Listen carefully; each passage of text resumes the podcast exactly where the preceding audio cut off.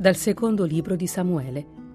In quei giorni il re Davide disse a Joab, capo dell'esercito a lui affidato, percorri tutte le tribù di Israele, da Dan fino a Bersabea, e fate il censimento del popolo, perché io conosca il numero della popolazione.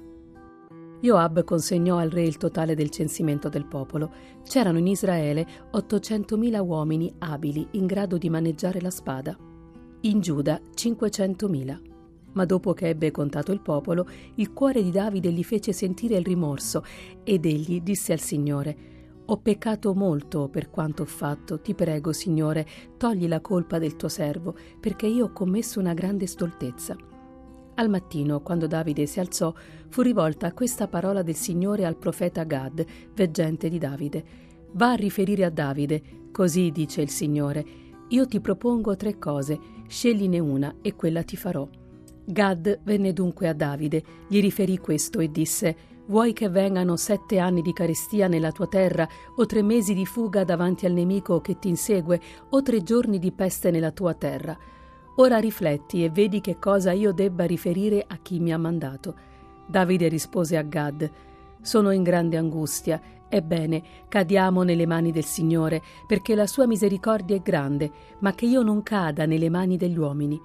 Così il Signore mandò la peste in Israele, da quella mattina fino al tempo fissato, da Dan a Bersabea morirono tra il popolo settantamila persone. E quando l'angelo ebbe stesa la mano su Gerusalemme per devastarla, il Signore si pentì di quel male e disse all'angelo devastatore del popolo: Ora basta, ritira la mano.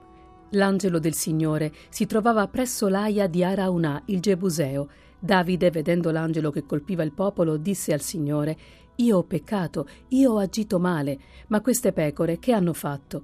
La tua mano venga contro di me e contro la casa di mio padre.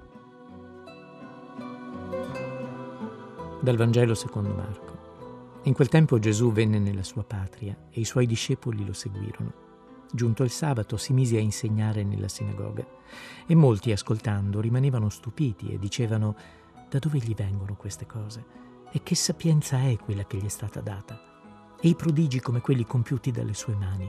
Non è costui il falegname, il figlio di Maria, il fratello di Giacomo, di Ioses, di Giuda e di Simone? E le sue sorelle non stanno qui da noi? ed era per loro motivo di scandalo. Ma Gesù disse loro, un profeta non è disprezzato se non nella sua patria, tra i suoi parenti e in casa sua.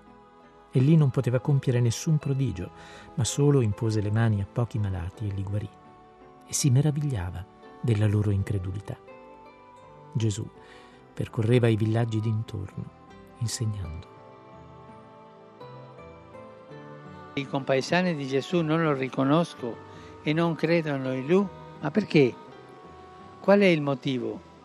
Possiamo dire in poche parole che non accettano lo scandalo dell'incarnazione. Non lo conoscono questo mistero dell'incarnazione, ma non accettano il mistero. Non lo sanno, ma il motivo è inconsapevole e sentono che è scandaloso che l'immensità di Dio si riveli nella piccolezza della nostra carne, che il figlio di Dio sia figlio del falegname, che la divinità si nasconda nell'umanità, che Dio abiti nel volto, nelle parole, dei gesti di un semplice uomo. Ecco lo scandalo. L'incarnazione di Dio, la sua concretezza, la sua quotidianità. E Dio si è fatto concreto in un uomo, Gesù di Nazareth si è fatto compagno di strada, si è fatto uno di noi.